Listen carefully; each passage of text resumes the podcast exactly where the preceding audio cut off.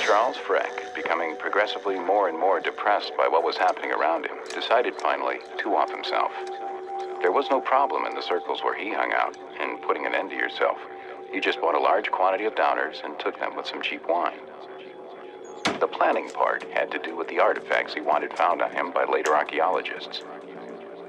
He had spent several days deciding, much longer than he had spent deciding to kill himself.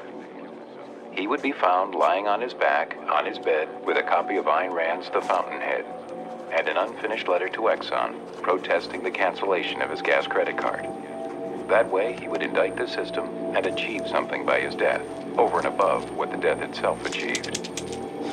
At the last moment, he changed his mind on a decisive issue and decided to drink the pills with a connoisseur wine instead of Ripple or Thunderbird. So he set off on one last drive over to Tiny's Liquors, which specialized in fine wines, and bought a bottle of 2001 Azalea Springs Merlot, which set him back almost $70. Back home again, he uncorked the wine, let it breathe, drank a few glasses of it, and tried to think of something meaningful but could not. And then, with a glass of Merlot, gulped down all the pills at once.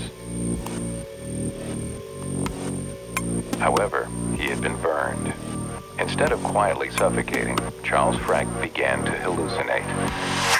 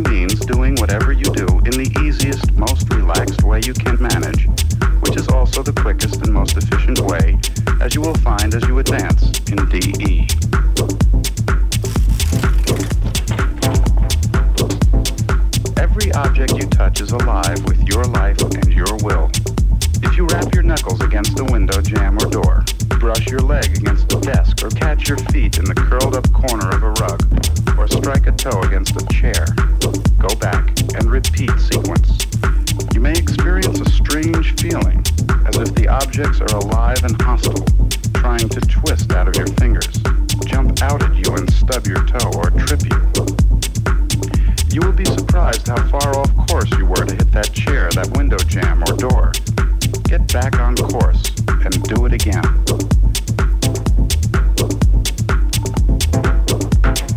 Everyday tasks become painful and boring because you think of them as work, something to be fumbled and stumbled over.